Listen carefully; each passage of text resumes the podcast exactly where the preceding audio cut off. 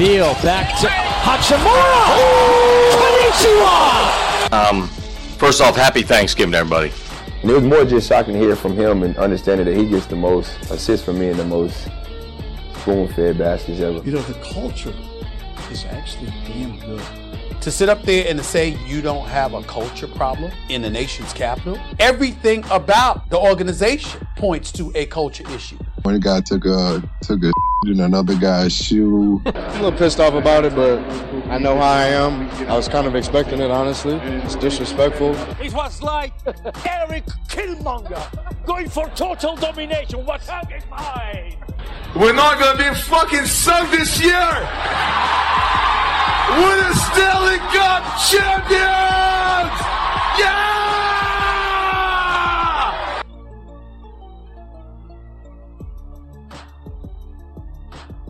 Hey guys, welcome to the third installment of the Beltway Bros podcast. Noel, how are you doing?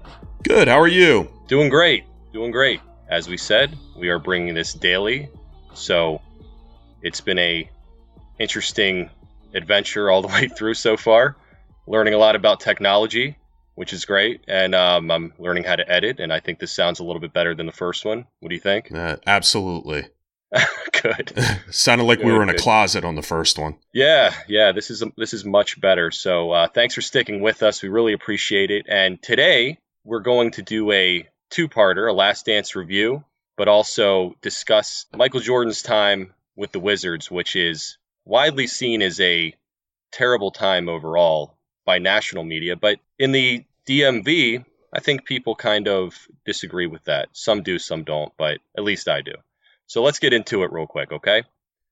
So let's talk about The Last Dance. I think it was a phenomenal documentary overall. I really do. It was really great quality. It was an amazing thing to watch back in 1998, something that was not really seeing the access that we received from it. Of course, it was a bit of a, of a puff piece for Jordan because he had to approve everything. But with that being said, it was still really well done. But I can say I can only imagine what was on the cutting room floor on that one. Oh my gosh. It was it was a really good documentary and I think the timing of it was good as well because there was really nothing else to watch. A lot of it I had already known. I- grew up in that time period, huge NBA fan. So I, I knew a lot of it already. There were a couple backstories and it was really interesting to see them go. Back locker room, full access. Nowadays, everything's full access, but back then, everything was very cloak and dagger and it was very interesting to see some of the things and it really shed some light and confirmed a lot of my beliefs on Jordan as a person and how the organization operated. So it wasn't a lot of surprises, but a lot of more so confirmation. Yeah, absolutely. And going over briefly the documentary, talking about Pippen, for instance, I was very disappointed in the way they portrayed Pippen in this. You know, he was looked at just another guy. He was on there. I mean, a lot of times they were talking about Steve Kerr more than him or or whoever, and bringing up the contract issues he had, sitting on the last play in that playoff game. Truthfully, Jordan never won anything without Pippen prior to that for him coming. And on top of that, Pippen almost got to the finals the year before Jordan was playing. So it was really sad the way that they portrayed him. And I think a lot of it was not a good thing for him. And from what I've read, he's not very happy the way they portrayed him either.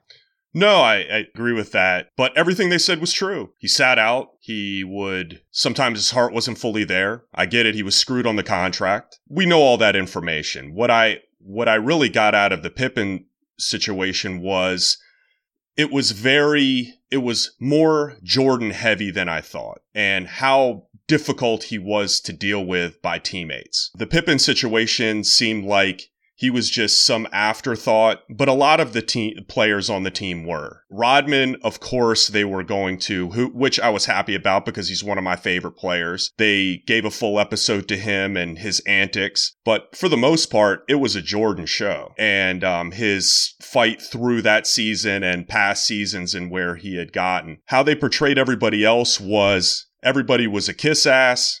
Everybody appeased him. He could do whatever he want when he wanted. And a lot of it was earned, but he was a bully. He was an asshole. To hold your team to a higher standard is one thing. To belittle and destroy And there were some careers. The Kukoc situation for me was a very bothersome one. And I had already known about it. Him and Pippen, and Pippen's a coattail.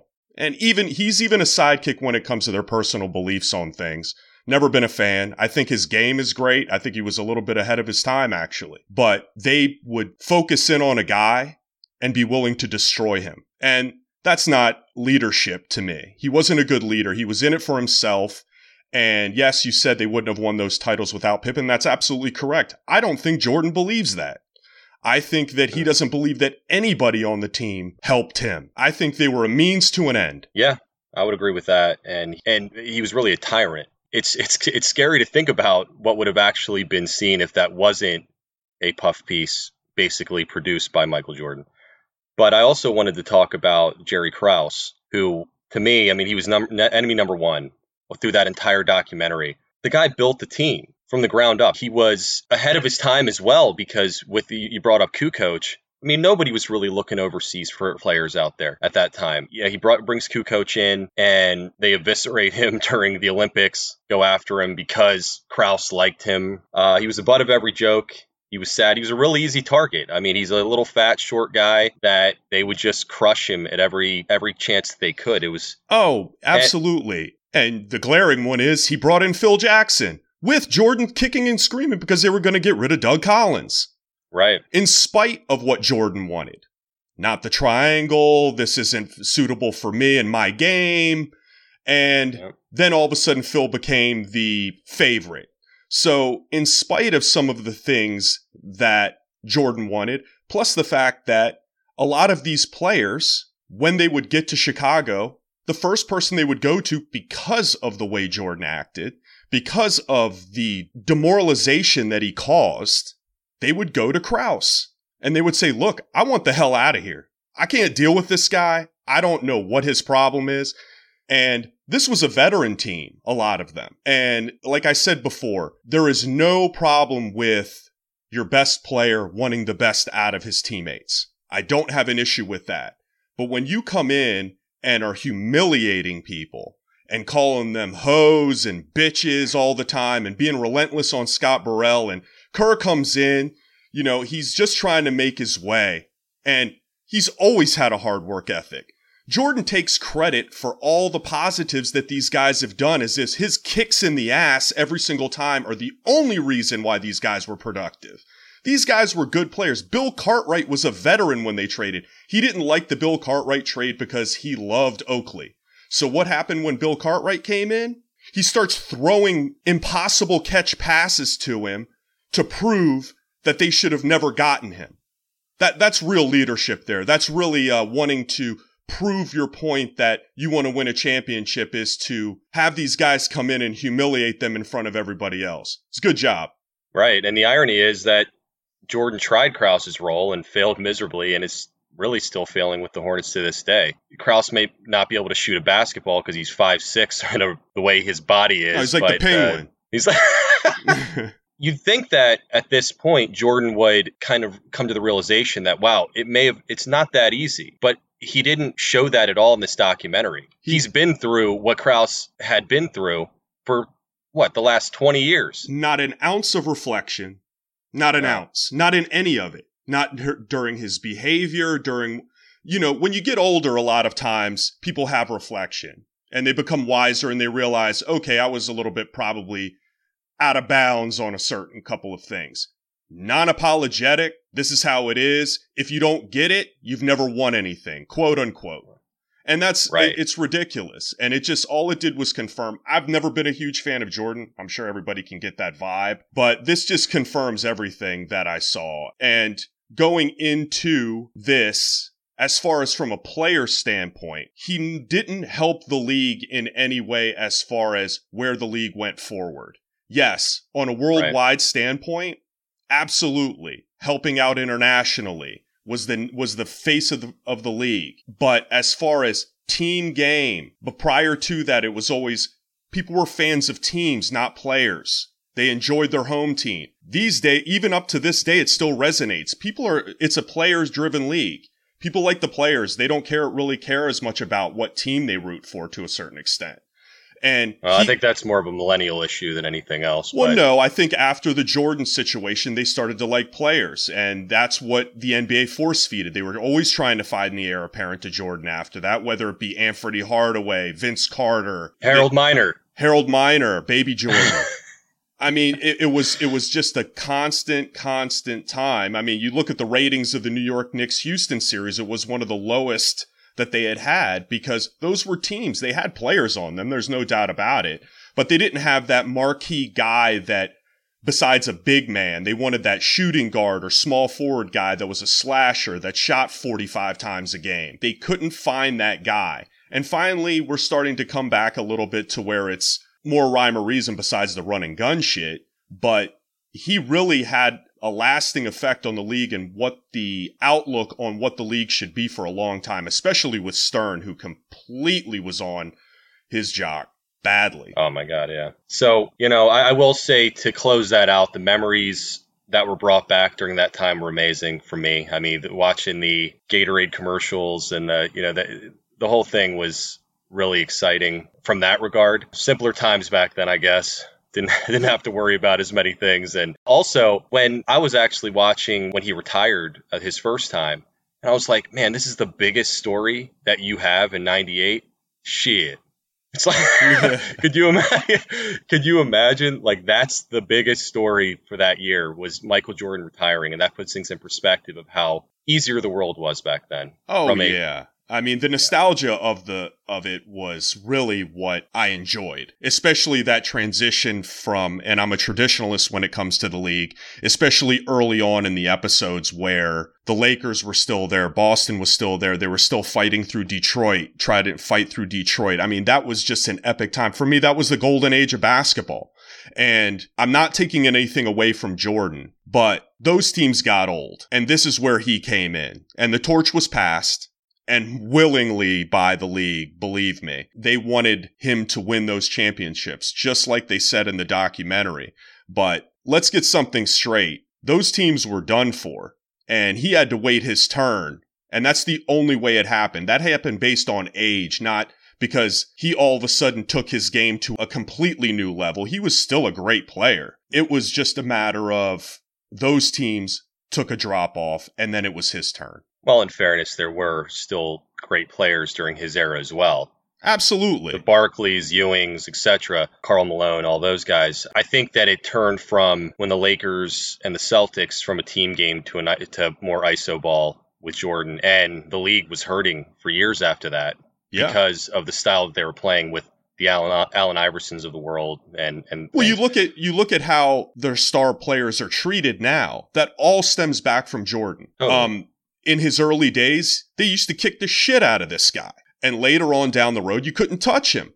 And it still resonates now. You look at it, it drives you crazy, and it builds that hatred if you don't have that player on your team, like a LeBron, or when Kobe was in the league, or these guys that have built respect with the refs, that Yeah. they can do anything they want. LeBron is a beast. He doesn't need help where he can just have the option to just drive to the basket anytime he wants to and get a foul or make the shot. There, there shouldn't be options. It's a foul, it's a foul. And that all stems back from the Jordan time period, and it still does. Well, you can argue as well that Detroit, for instance, the way that they played basketball really set back the NBA as well because they they had to pull back considerably based off of the way that they were playing. They were hurting people. They were beating the shit out of people. Oh, that the baloney. Jordan- no, it was. The, the, the Knicks were doing that after that as well. There were teams that were doing that. And that was the way basketball was played. Give me a break. The Celtics Lakers series, they were taking each other's heads off. It was always that way. It was just the, it was a transition period where everybody, especially the guy in charge, Stern, wanted a marquee guy.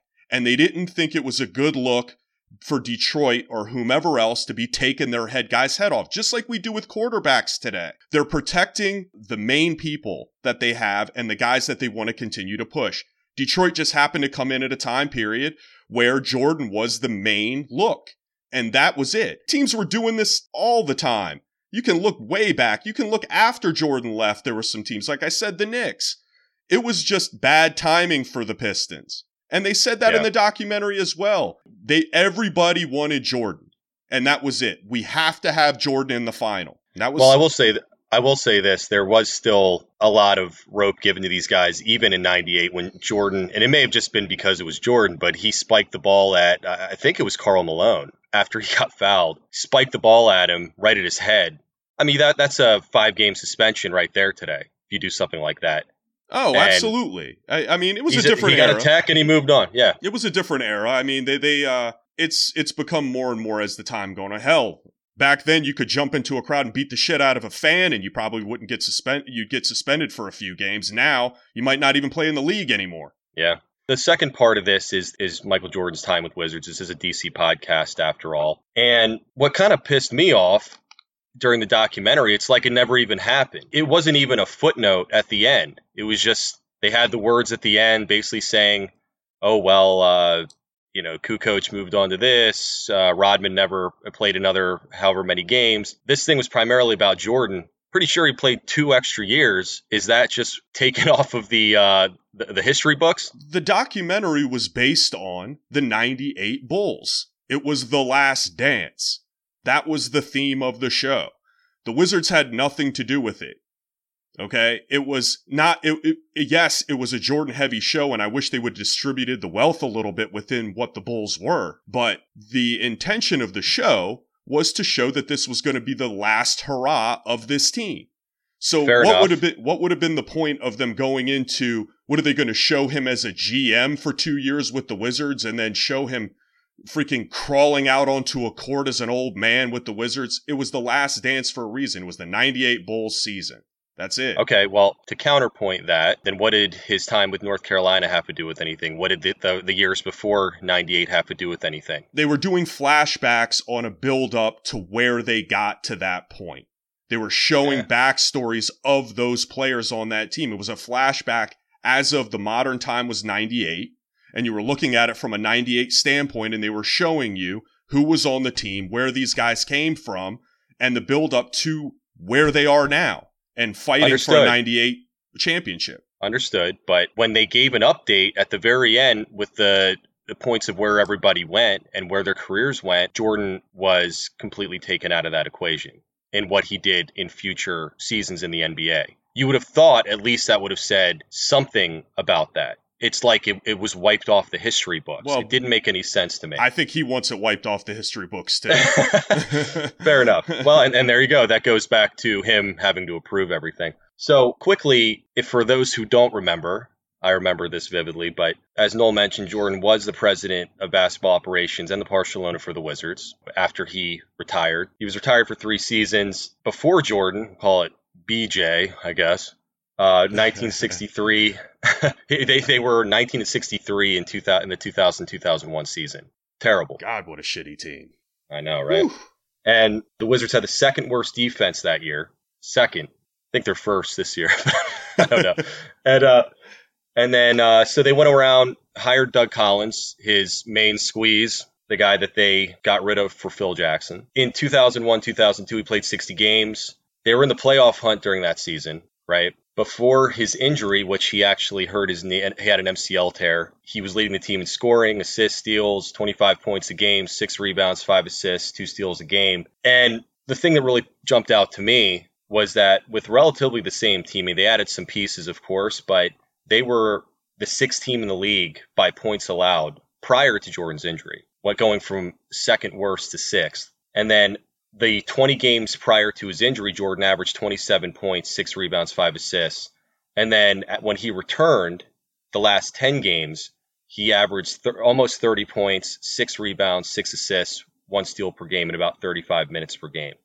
And they ended up with 34 wins, just right outside the playoffs. They were the 10th seed. And this is when, you know, the East was pretty good top to bottom. So that was 2001, 2002.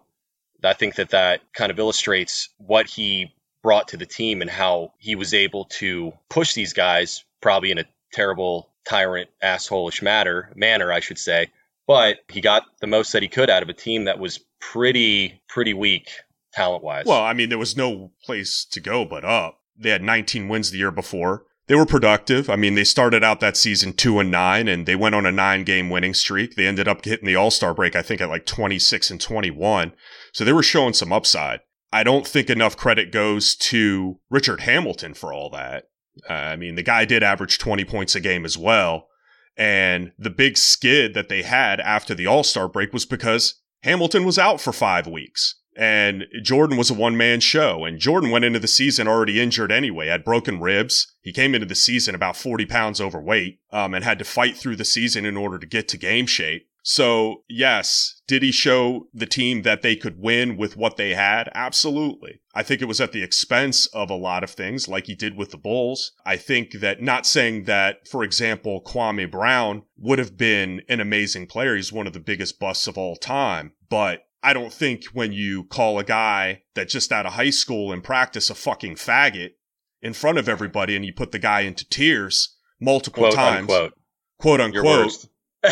I mean, Your, his words, not yours. Yeah, his his, his words, not mine and you continue to berate the guy who's 19 years old out of high school with a bunch of veteran guys who already feels isolated to begin with because it's a bunch of old men and you're the only teenager on the team and you're being berated by what's considered one of the greatest players of all time and a hero to a lot of people. That's got to kind of stunt your growth a little bit. And that's what I'm saying as far as seeing the forest for the trees and being in your own lane and not caring about who's destroyed in the process. Now, there were some good times during that season. The one that stands out the most is because I'm a big rip guy is the game winner that Jordan hit against the Cavs.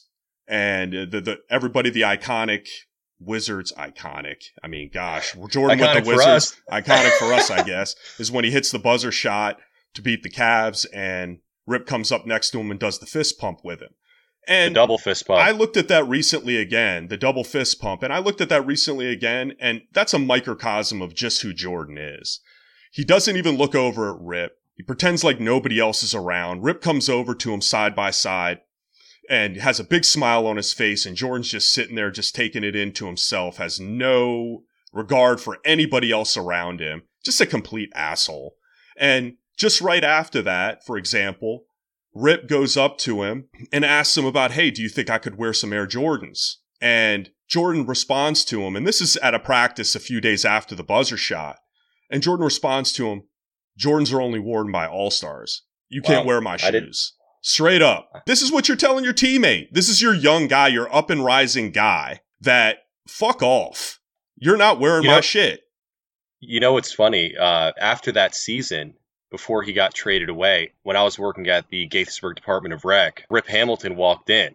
I, I, I did I ever tell you this? No. And man, I just got all these stories, and I, you know, I know. Even, uh, Where have I been? So, and so he walks in, and my, you know, he was very nice. He, you know, kind of standoffish or whatever. But I talked to him for maybe a couple minutes, and it, you know, I was like, "How's, how's it like playing with Jordan?" He was like, "Eh, he's all right." So I could tell something was up. But even at that time, the media still portrayed Jordan as God, as the man, right? He could do no wrong. He was the, the greatest of all time, squeaky clean image outside of a couple gambling things. That's what was interesting about it because I was kind of taken aback a little bit because I was like, huh, okay, I guess he's not a huge fan. But what's funny about it is that not long after that, he got traded away for Jerry Stackhouse and up being great at the end of the day. Well, with the with the Hamilton situation, eh, that statement that he gave to you is pretty much everybody's attitude that played with Jordan. Right. They dealt with it because he was the great one. Eh, I mean, guys laughing in the locker room, some stupid fucking joke that the guy tells, ha ha ha ha. Everybody has to laugh because God forbid if you see one person not laugh, he'll call you out and and uh, you might be out of a job. So everybody, it was yeah, it was tyrannical and when he got to the Wizards, you had some some guys on that team, and you had this old ghost that all of a sudden shows up, and now everybody's got to get in line. Understood, the team sucked. They had no reason to talk. What was their attitude going to be? They should have gotten in line. They had no reason not to, but he was doing it for his own personal gain. He was doing it to try to improve a brand. He didn't come back to all of a sudden win another championship. He was doing it to improve a brand. He thought he was going to have ownership of the team after he was after everything was said and done. Get him back Little to the he know. Yeah, yeah. Get him back to the postseason and um and and get a brand back out there for a team that he was investing in. And that was why he came back. And in the midst of that, while he's the boss, he's treating these guys guys that he wanted, guys that this is his team. This is the team that he is going to own and he's treating these guys like complete dog shit. And it was just par for the course for him and he saw his own goals and it didn't matter who he burned in the process. Moving on to 2002, 2003, you know, as I mentioned, they traded traded for Jerry Stackhouse. I think that he was less willing than Rip to play that Robin role to his Batman. So Jordan comes off the bench early on in the season to give way to Stackhouse. Still, everybody knew who the man was, of course, but it was to ease a little pressure in his knees. They played the same position. It, it was uh, to look forward to the future more than anything, and if they could put this franchise on Stackhouse's back, you know, because he was more of a playmaker than Rip he could drive to the basket better. Rip was more of that mid range jump shooter. So Jordan, from his perspective, I guess, saw some of himself in him. They were both bald, which also helps, I guess. North Carolina. Anyway, so, North Carolina. So he loves those you know, North that, Carolina boys. I'll tell you that oh, much. He, he'll he'll get he'll get the twelfth man on North Carolina just to have them on the damn team. It doesn't matter what their record is. They ended up with the exact same record that year. Jordan played all 82 games.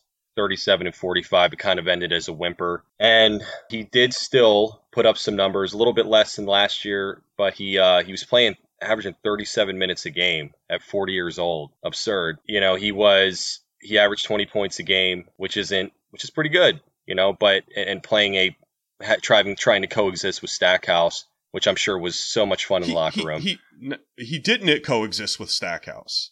What no, ended up with didn't. Stackhouse was is that Stackhouse was the better player at the time. Rip was the better player at the time. He wanted Rip, he wanted Hamilton out. He didn't feel that Hamilton had that defensive and hunger to take it to the next level. Ironically enough, the guy goes to Detroit, becomes a three time All Star, retire his number, wins a championship there. So he brings in Stackhouse, who, like you said before, is set in the same mold. But Stackhouse had a track record before that. He won it out of Philadelphia because of when they got Iverson, because he didn't want to be a Robin. When he went to Detroit, he didn't want to leave Detroit. He saw good things happening there. He said this. And then when he went to Washington, he was the primary target. He was the primary volume guy initially, especially when Jordan, like you said, was coming off the bench. The team wasn't being productive as far as their record goes. So Jordan plugs himself back into the starting lineup because Doug Collins is just a figurehead. And then the offense starts going through Jordan again,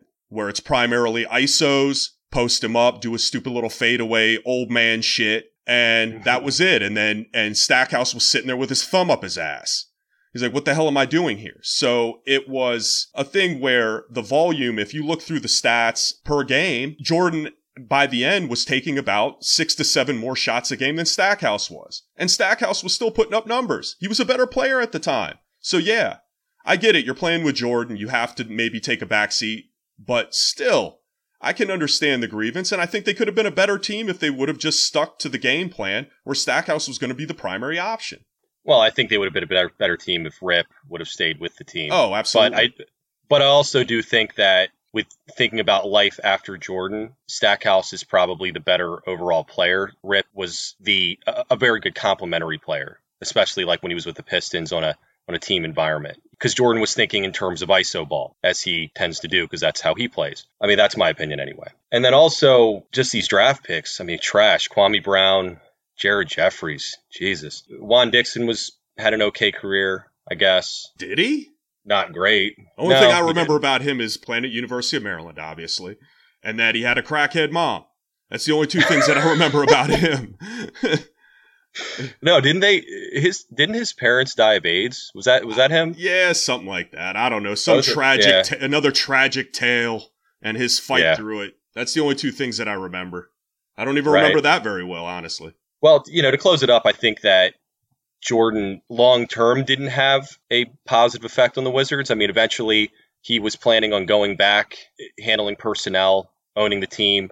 Abe Pollin told him straight up, "No, this isn't happening." We're still kind of unsure of the reasonings behind that. Maybe he just used him. Maybe he, they hated each other. We don't really know. I don't think that the true stories ever come out on that. Maybe you've heard something. I don't know. But well, I think based on the Wizards organization, his track record for what he had done and the trades that they had made, they really didn't like the Hamilton trade. And that was Yeah. one of that was kind of and and the Kwame first pick, even though that if you look back at that draft, That that, was draft, draft. was garbage. I mean, there was really and and I think any Leave it to the Wizards to get the lottery pick on that draft, right? right. And so it was some of the moves that he had made, supposedly. I think that at the end of the day, A. Pollin was going to milk that until it was done, got him back on the court, help the brand a little bit, get some people in the stands, and then move on from it. And yeah, Jordan got screwed in the deal. There's no doubt about it, one way or the other, but also his record as far as being player personnel and I think the vibe in the locker room, nobody was going to miss him.